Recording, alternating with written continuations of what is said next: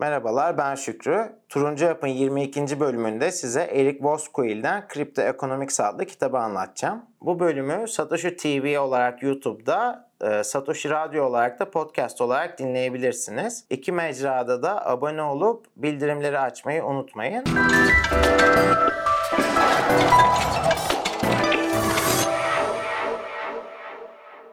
Voskuil e, açık kaynak kodlu Bitcoin yazılımına 2014'ten beri destek veriyor. E, LibBitcoin'in iyi bir kullanıcısı. LibBitcoin'de Bitcoin geliştiricilerinin e, kullanabileceği Bitcoin toolkitleri yazan e, bir repository. LibBitcoin yazılımını ilk geliştirmeye başlayanlardan birisi Amir Taki. E, Amir Taki İran asıllı İngiliz bir e, Bitcoin'ci. Aslında kendisi bir kripto anarşist ve e, serbest pazara çok ciddi şekilde inanan birisi. E, tabii ki de yolu Bitcoin'e çok erken aşamalarda kesişiyor. 2010 yılından beri Bitcoin'e destek veriyor. E, bu kitap Bitcoin'in kendi sitesi üzerinde de var e, ve bedava olarak erişebiliyorsunuz. E, ben ama kitabı fiziksel olarak aldım. Hem görsel olarak e, sizinle paylaşabilmek hem de yazara destek olmak adına. Bu arada belirtmekte fayda var. Bu kitabı e, Bitcoin üzerinden takip etmek çok daha kolay. Çünkü kitabın içinde bir sürü bahsedilen e, alt makale var ve tabii ki de linklere e, direkt tıklayarak erişmek kitaptan bakıp yazıp erişmekten daha kolay.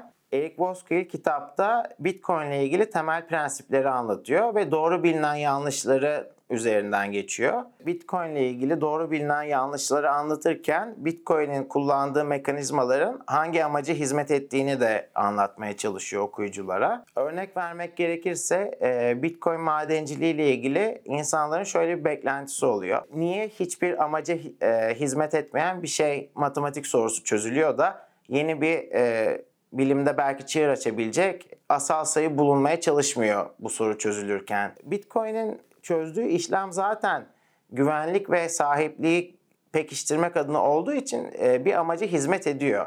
E, Bitcoin madenciliği başlı başına e, Bitcoin işlemlerini gerçekleşmesi ve Bitcoin ağının güvenliğini sağlamak için kullanıldığı için zaten önemli bir ürün kendi başına.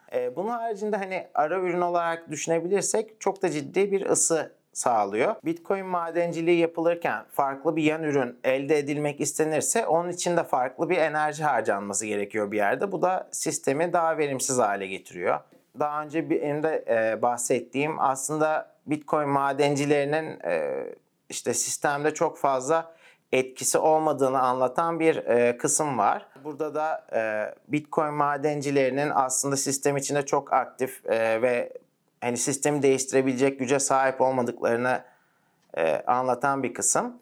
E, yalnız genelde Bitcoin topluluğunda da bu sıkça bahsedilse de e, kitapta karşıt olarak Bitcoin madencilerinin de önemli bir etkiye sahip olabileceğinden bahsediyor. E, bunları tabii değişik örneklerle anlatıyor. E, yine çok sık olarak bahsedilen Bitcoin'in hani çok büyük olmasının sebeplerinden birinin işte ağ etkisi yani network etkisi olduğu e, konusu var. E, network etkisinin de aslında hani çok güvenilmemesi gereken bir şey olduğunu ve daha iyi bir şey çıktığında o network etkisinin de kayabileceğini anlatıyor. Ama tabii daha iyi bir şey çıktığı derken daha yeni bir teknoloji değil. Bitcoin'in yaptığı şeyleri yapabilen yani merkezsiz kalıp e, daha verimli çalışabilen bir şey çıkması gibi durumlardan bahsediyor. Yine sık olarak bahsedilen Bitcoin'in günün birinde ülkelerin rezerv e, varlığı haline gelebileceği ile ilgili olan tartışmaya da kendince açıklık getiriyor.